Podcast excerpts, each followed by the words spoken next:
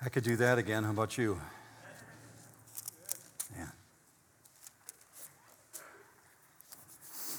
Um, I'm going to ask you to go to Genesis, but I'm going to start out with Romans in just a minute. So, Genesis chapter 3, we're going to finish that chapter today.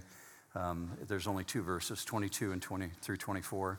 So, if you have it electronically or maybe a hard copy, I'm going to invite you to go there. If you're new, New Hope, you'll also discover that the verses are going to be up on the screen. You can follow along that way.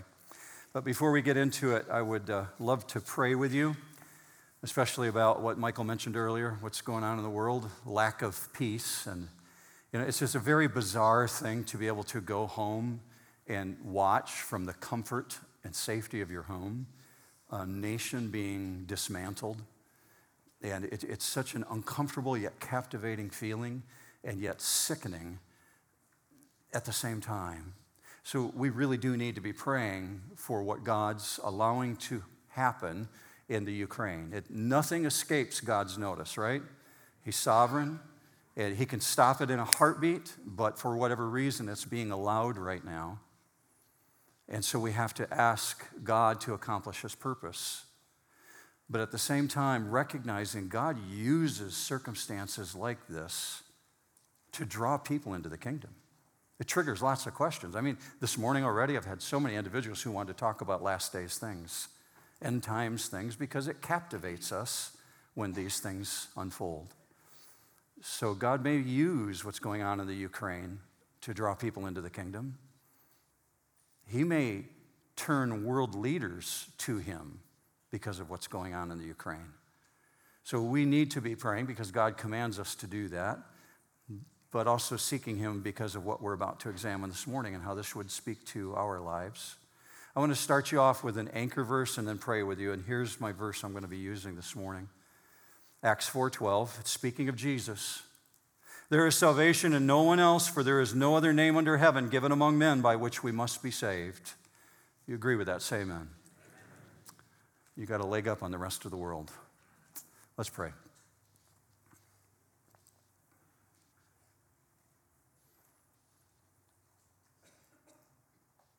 There's no greater power that we could speak to than you.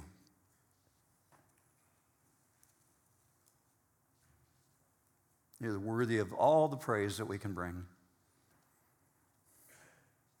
Father, simply by coming to you in the name of Jesus Christ, we recognize that we're ushered into your presence. And we know that you can stop world wars, and we plead with you to do that. We ask that you would bring peace back. It, it's only been five days, Father, and yet we're sick of it. We're sick of what we're seeing. Yet we know that you have a, a, a, will, a purpose, and you allow things that confuse us. So we ask that you would again be patient with us as we're trying to sort through why evil men continue to prosper. But Father, it may be that those individuals who behave in evil ways are the very people who are precious to you and you want to see brought into the kingdom. So we pray for souls that are distant from you, who are far from you, who have no relationship with you, that you would redeem their souls, for you are not willing that any would perish. So we lift up this opportunity to you. That we'd be very mindful of people that we interact with who might be utterly afraid. We know that you control all things, so we put it back in your hands and ask that you would accomplish your purposes, but that you would restore peace. We also pray for ourselves in this moment as we're about to turn our attention to your word in the way that it would speak to us. Remind us again, God, of who we are and that we are utterly dependent upon you because there is no surviving in the wilderness without you.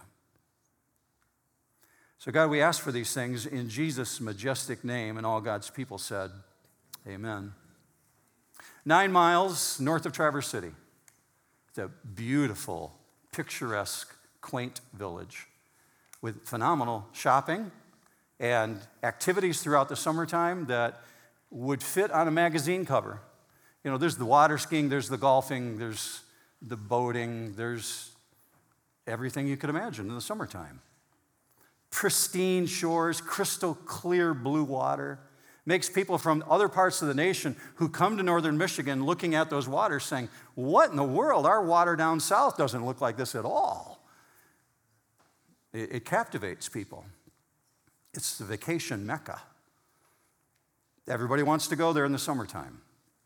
Yet, if you step back to 1840, in that exact same geographic location, you'd find no vacationing happening.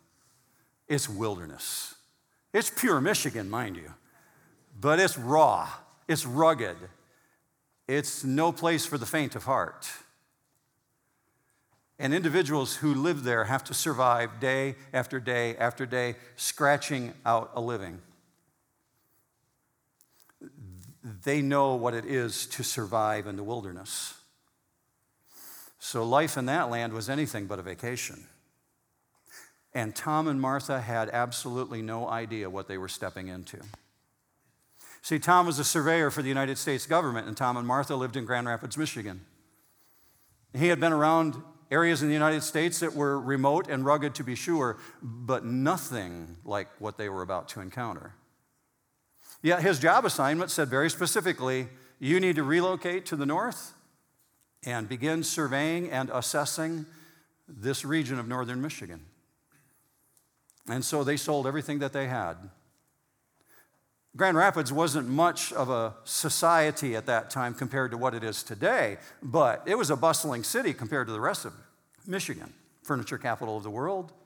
Tom and Martha are very happy there, but he got his reassignment. And so they sold everything that they had. And they went to a lumber mill and bought wood and built a raft. And whatever possessions they still kept, they put on that raft along with their toddler child. And Tom and Martha put the raft in the river down below the rapids that Grand Rapids has become famous for. And they hit every twist and bend on their way out towards Lake Michigan to the mouth of the Grand River. To a little village today we call Grand Haven. At that time, it was known as Ferrysburg, named for another individual who just a few years earlier had founded that city. My great great great grandfather, by the way, William Montague Ferry. But that's another story. Tom and Martha, when they get to the mouth of Lake Michigan at the river, they take that raft that they built and they cut down a tree and construct a mast. They take the sail that Tom had purchased and they put a sail on their raft. And he had built a rudder back in Grand Rapids, and they attached the rudder to the raft and they set sail out into Lake Michigan. After they break through the surf, they begin going up the coastline, catching a southwest wind. Along the shoreline, they can see plumes of smoke coming up. The French traders, the trappers, they built temporary shelters and they can see them along the shoreline. And eventually they'll do the same thing. That first evening, they break camp and set up for they can cook supper there. The next morning, they go out again. And day after day after day, they repeat the same process, making their way up the shoreline until they come to these giant sand structures that old timers back in Grand Rapids had told them about to watch for as a landmark. We call them the Sleeping Bear Dunes. Eventually, making their way around the tip of what we today call the Leelanau Peninsula, they set their course due east, passing another smaller peninsula. They land on the shores of a very rugged stretch of beach no other humans around that they can see. The only other humans living in the area are the tribal natives that have been there for centuries, but they're rarely seen. Immediately upon landing on shore on what would one day be called Elk Rapids, they take apart the raft and they begin building a very crude structure.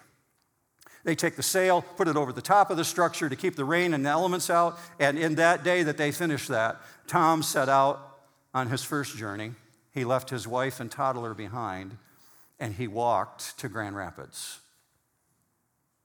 See, you can't survive in the wilderness without the livestock. And Tom had the foresight to buy a cow and a calf, but he couldn't take it on the raft. It's back in Grand Rapids. Now, Google Earth says it's 147 miles by foot from Elk Rapids to Grand Rapids, but that's if you use US 131.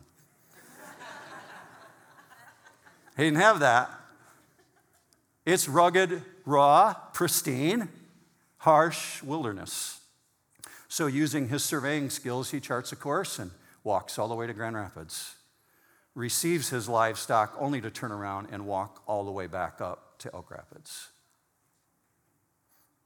That's a hard life. That's a rugged existence. And they began, upon his return, scratching and clawing out survival. From the perspective of 2022, it may seem very adventurous and very romantic to live in that period of time, but for those who lived it and had to endure the elements, it was truly daily survival. And it was only made possible by using the resources of the land and their ingenuity and the toilsome sweat of their brow. Then they could harvest and eat of the land, the bread that God had spoken of. Genesis 3:17, God speaking to our ancient parents, and he says this: Cursed is the ground because of you, and toil you will eat of it all the days of your life, both thorns and thistles it shall grow for you, and you will eat the plants of the field. By the sweat of your face you will eat bread till you return to the ground, because from it you were taken, for you are dust, and to dust you shall return. Life in the wilderness is hard. Life apart from God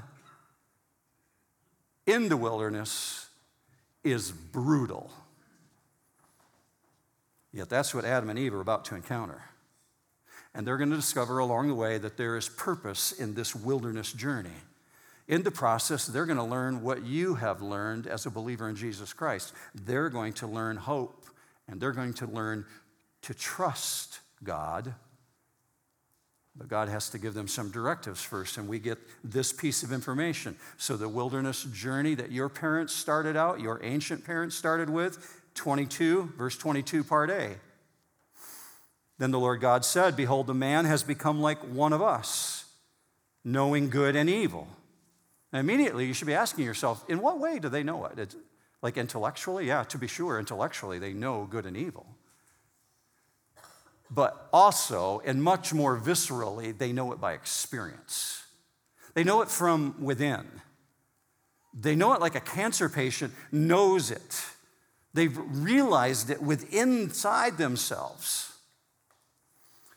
Previously, they've been built holy, equipped by God with all the strength necessary to maintain moral integrity and a right relationship with God.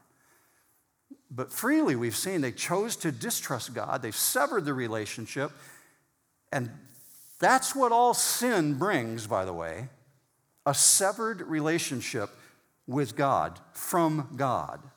And the result of being separated from God is life in the wilderness. So we get the second part of verse 22, part B.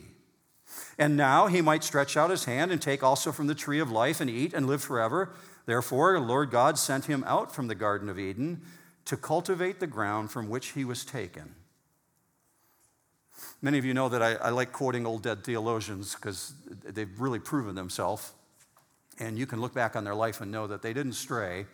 Carl Friedrich Keil, or Kyle, uh, very famous for writing a commentary with a friend of his, he had this insight on what you just read. When cultivating the soil, man has before his very eyes both his origin and his future. That's really good. You work in the land, you're looking at where you came from and you're looking at where you're going to. Really good insight to this point in Genesis, we've seen God deal with Satan, foretelling his future final fate. Say that fast three times future final fate, future. Can't do it. That's what God's done. He said, You will be destroyed by the seed of the woman. We saw that, and we saw God pronounce his judgment on the humans. We looked at that most recently. And the consequences fell very heavy on Adam and Eve. And now, you're going to see it right now, they will soon be experiencing life in the wilderness, far from the magnificent ease of garden life. To be sure, also a separation from God. And the extraordinary part about that, they had walked with God. God had walked with them in the cool of the day, the Bible says. And that's done. No more. Their daily life is now going to be filled with the effects of the fall, encountering obstacles they've never known. But you know them, you live with them every day, but they've never known these kind of obstacles. But also, they're going to be dealing with a new sensation. It's called guilt. You've grown up with it. You know what guilt is, but it's new to them. They've never known it.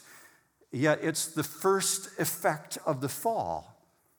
The first effect of the fall was the realization of shame and the guilt that went with it. Look, look with me. Chapter 3, verse 7. Do you remember this one? And the eyes of them both were opened, and they knew that they were naked. And you remember the result of that? The result was they tried to cover themselves, they tried to run and hide out of sheer embarrassment. They tried to cover up what they had done. So now shame is on them and embarrassment is on them and they begin to feel the impulse of evil. See, that's what sin does every single time. It brings guilt and it brings shame. So through sin, the humans obtained that very thing which they did not have before a conscious knowledge of good and evil. In other words, a guilt complex. See, it couldn't have existed previously because there was no sin. They were perfect in the garden there was no need for a guilt complex, and yet the knowledge of good and evil means they now have a conscience. They now have a guilt complex because guilt is the byproduct of sin. Unfallen humans did not possess a conscience as we know it. They were perfectly innocent. But as soon as they rebelled, they became conscious of their moral wrongdoing, and their eyes were open to know evil. And conscience, meaning the moral instinct that you have within you, is something that is now common to human nature. I don't know if you've ever stopped to think about the reality that that in itself is a witness of God's existence. It's part of natural revelation. Let, let me show you this. This comes from A.W. Pink. He said this back in 1940. Man has that within him which witnesses to his fallen and sinful condition. But not only does the conscience bear witness to man's depravity, it is also one of the marks of a personal creator's handiwork. See, even your conscience that you have within you is a witness to God. Why is that true? Because you cannot evolve a conscience. Yet we all have one. We all have it within us. So it's no more the result of evolution than it is the ability to have reasoning or memory. Yet, it, it can be refined, it can be cultivated, it can be developed. So the conscience that you have in you right now is the still small voice of God within you, testifying to the fact that you are not your own master, but rather you're responsible to a moral law which either approves or reproves you. Hear that again. That thing within inside you, it either approves or it reproves you. Paul writes about that very truth. I want to show you Romans 7 in just a second. For the humans at this moment who chose to rebel, from that time forward, our world filled with the human capacity to defy even the very things that we know that we should be doing. This is what Paul wrote in Romans 7. For what I am doing, I do not understand, for I am not practicing what I would like to do, but I am doing the very thing that I hate. But if I do the very thing I do not want to do, I agree with the law, confessing that the law is good. In other words, he's saying, it's a good thing I have boundaries in my life. It's a good thing the law of God is in place because it keeps me in check. But watch where he goes, verse 17. So now no longer am I the one doing it, but sin which dwells in me. For I know that nothing good dwells in me, that is in my flesh, for the willing is present in me, but the doing of the good is not. For the good that I want, I do not do, but I practice the very evil I do not want. But if I'm doing the very thing I do not want, I am no longer the one doing it, but the sin which dwells in me. Paul almost sounds schizophrenic, doesn't he? Yet we can all identify with that. His conscience is pricking him. And he's saying, I know I cannot within me do the good routinely that I want to do. And his conscience haunts him. And mind you, by the way, when Paul writes that, he is not giving himself a pass saying, like, I have no control over this. He's speaking to the reality that sin is really powerful and has the capacity to overcome. So, in Genesis chapter 3, humanity has a new set of choices. Do I take this newfound knowledge of good and evil, in other words, my conscience, and choose things that please God?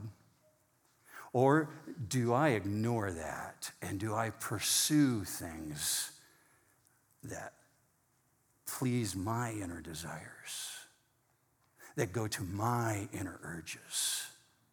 How will I use that going forward? Well, God already knows our heart.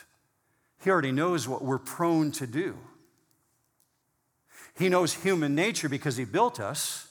And because mankind now has this new inner awareness, God has to say this in 22b. Now, He might stretch out His hand and take also from the tree of life and eat and live forever. Therefore, the Lord God sent him out from the garden. That therefore is really important I learned in Bible college that when you read therefore in the Bible, you need to ask yourself the question what is it there for? Okay? Why is that therefore, therefore? That therefore is really, really important because of this. Because of this conscience, because of this new reality, God has to take an imperative action. Now, because of sin, we're not only separated from God, Adam and Eve are not only separated from God, they've now got guilt and shame that's entered their world, and it presents two enormous difficulties. First one is this What do you do with your guilt? You've got the guilt, it haunts you. What are you going to do with that going forward? And here's the second component how are you going to explain these things to your future children that God has promised you that you're going to have? God has already said they're going to be the progenitors of the earth. How are you going to explain that to them? How can you help them know this God who created them and promised them a future way of escape? How could Martha and Tom possibly help their toddler child who could not even be old enough to know what life was like in Grand Rapids when all he's ever seen is the wilderness?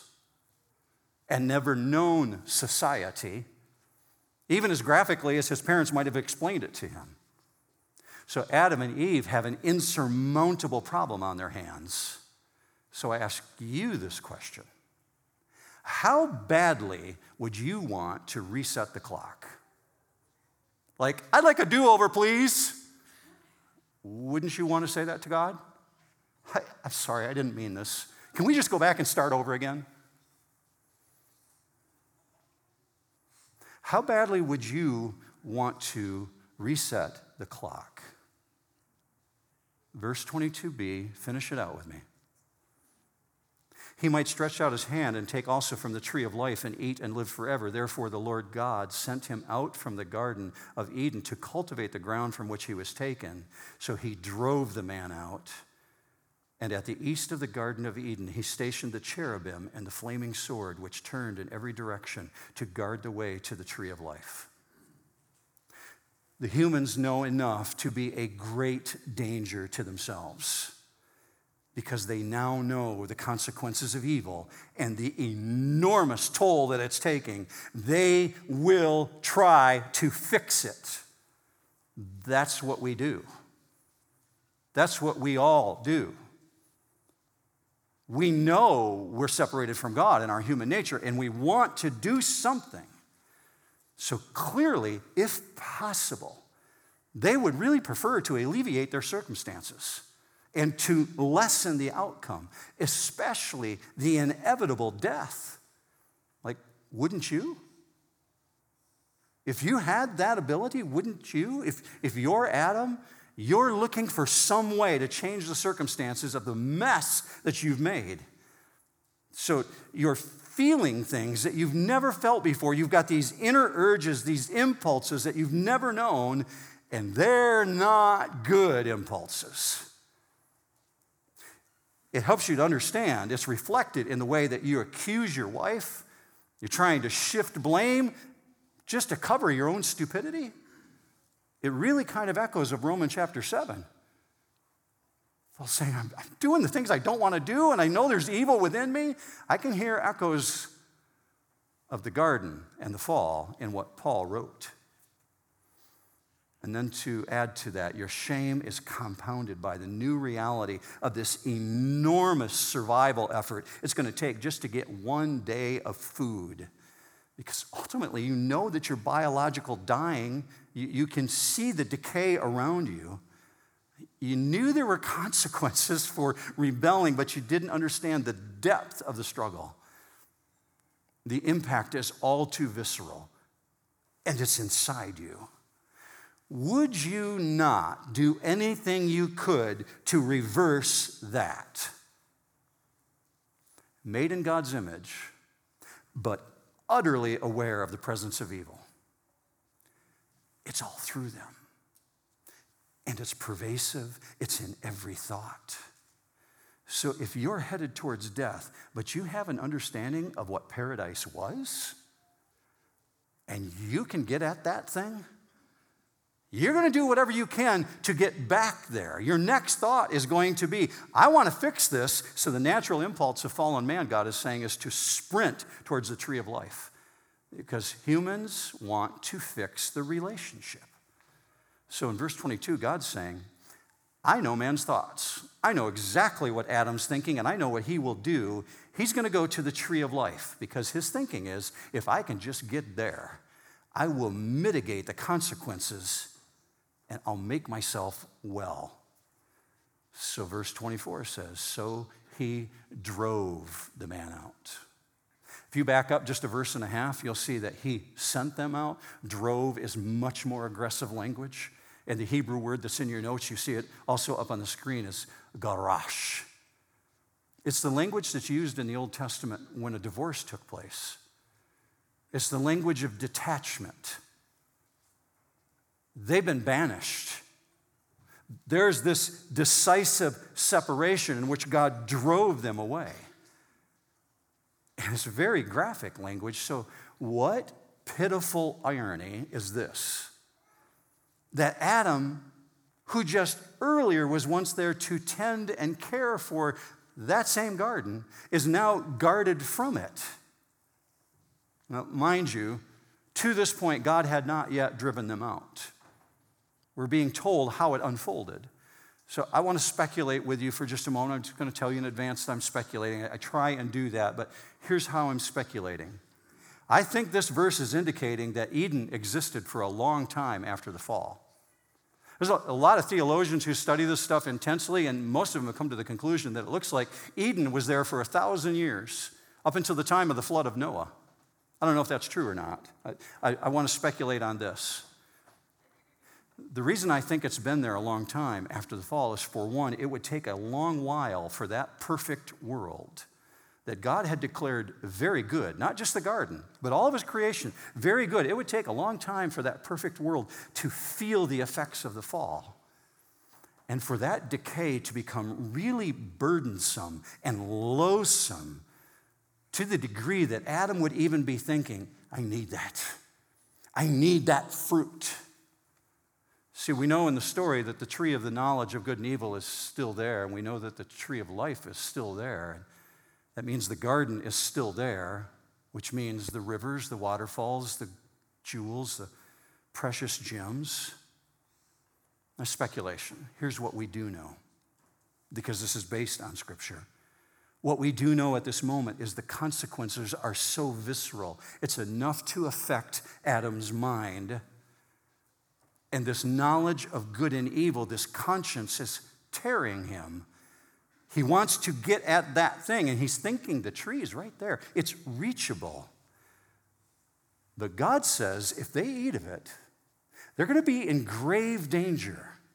Here's the problem they would live indefinitely as fallen, decrepit, corrupt sinners. Who would want that? It's hard enough to live through your 30s into your 70s, and you begin getting pretty sick of the sin and the strife and the decay and the war. Like, we're five days into watching Ukraine. Who's sick of watching that? It makes me have a gut ache inside. And it reminds us of just how broken our planet is. Like, if you were living indefinitely, would you want to live as a fallen sinner for all time? That's, that's no future. God has something so much better in store. So, God knows that if Adam and Eve have access to the garden, the temptation to beat the consequence of death is going to be overwhelming, and they'd be sentencing themselves to this gruesome future. So, here's where you see the mercy of God. Eating of the tree of life would be just as destructive as eating from that other tree that gave them the conscience. So, to prevent further consequences, God cuts them off from all access. He's not going to let them come there. And here's where the story takes a turn He demands that they seek restoration to Him by His design not by their design, by His predetermined way. In the last couple of weeks, we've already mentioned multiple times the passages in Scripture that say this plan to save you was laid before the foundation of the world in time and eternity past. It wasn't something God cooked up just because of the fall. He had planned this from a long time ago, knowing what the humans would do. And so God has to keep our focus on His design and His purpose. Here's the last quote for today. It comes from my favorite old dead theologian, Charles Simeon, 1836. He expels our first parents from paradise that they might have nothing to divert their attention from that seed of the woman who was in due time to bruise the serpent's head. If you're new to the Bible and you're not sure what that even just said, just hear it this way. God's going to guarantee that He's going to keep them focused on His plan for restoration. They would be forced to anticipate what God had promised He would do because they can't work their own plan. The writers of Hebrews say that in chapter 11, all those ancients who have gone before us that believed in God, they believed by faith, believing in a land they could not see, yet they knew because God promised it would be there. They believed that God would rescue. And so it's accredited unto them as righteousness because they believed God. Adam and Eve are coming to this place where they're going to learn to trust God and they're going to learn in hope to believe Him. So in verse 24, we get this. So he drove the man out, and at the east of the Garden of Eden, he stationed the cherubim and the flaming sword, which turned every direction to guard the way to the tree of life. Because they will not leave voluntarily. Would you? Who would want to leave? Who would willingly trade paradise for this unrelenting wilderness? And on top of that, the garden was the place previously where they had the fellowship with the God of the universe. Like, who would want to surrender that? So, for however long the garden compound remained, here's the temptation that's before them. Got to get back there. We got to get back to that. So, we're told the Lord stationed his cherubim there.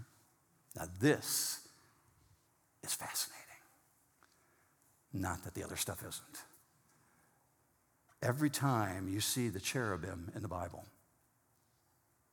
by the way, that's the ranking of the angels. There's the seraphim, the cherubim, and the messenger angels. The cherubim are the highest order of the angels. We're told that's what Lucifer was before he fell a cherubim. So the cherubim are always associated with the throne of God. Here's an example for you from 2 Kings 19:15. O Lord, enthroned above the cherubim, you are the God, you alone. Every time it appears in the Bible, the cherubim are near or surrounding or at the throne of God. That's why when God instructs Moses to build the Ark of the Covenant, if you're not familiar with that is with what that is, think Indiana Jones and the Raiders of the Lost Ark. Okay? what does God instruct Moses to do? He instructs him to create golden cherubim on top of the Ark of the Covenant. And he gives them the design for them, tells them what they should look like. Put them on top of the Ark of the Covenant. Why? Because the Ark of the Covenant was the symbol of the presence of God. So, cherubim throughout the Bible represent the presence of God. Cherubim are stationed at the entrance to the garden. These particular angels guard the Holy of Holies. They guard the presence of God at the paradise. They're at the paradise to communicate no admittance for you. The very place that Adam and Eve want to be restored to in their present condition, they cannot. Someday they will. Someday they will be restored, but they need Jesus to come first. So, verse 24 says, He stationed the cherubim and the flaming sword, which turned every direction to guard the way to the tree of life. Speculating again, but I'm picturing the sword as floating, if you will.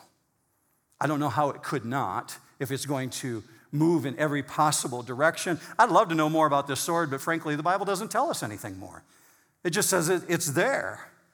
So, in other words, no matter which direction you try to come at it from, the flaming sword is there, warning absolutely no access to God in the way that they had known it. And God knows the mind of man, He knows the mind of women. He built us, and their thinking is there has to be a way back. But God's saying, if you want a way back, you have to come by my way, the way that I designed. This world that you and I live in is filled with world religions. Human conceived, human imagined world religions with gods with small g. Be patient with me and hear me on this. There is no God, small g, that has ever been invented who is a savior. All other world religions compel someone to make themselves worthy by the things that they would do. Maybe they can make themselves good enough to get entrance into God. See, the utter uniqueness of Christianity is that the true God is a savior of sinners of which I am one. How about you? And that's the God of the Bible. He is that by nature from the beginning. So the Bible calls him our Savior. You find it littered throughout the Bible. Our great God and Savior, our Lord and Savior. All the authors referring to that. And you see that right here in Genesis 3 when he presents the prophecy of the one who will be born through the seed of the woman. And you see it when he provides skins to cover them. And you see it when he tells them they're going to be the progenitors of the planet. See, Genesis 3 is the very first time that God is presented as Savior in the Bible.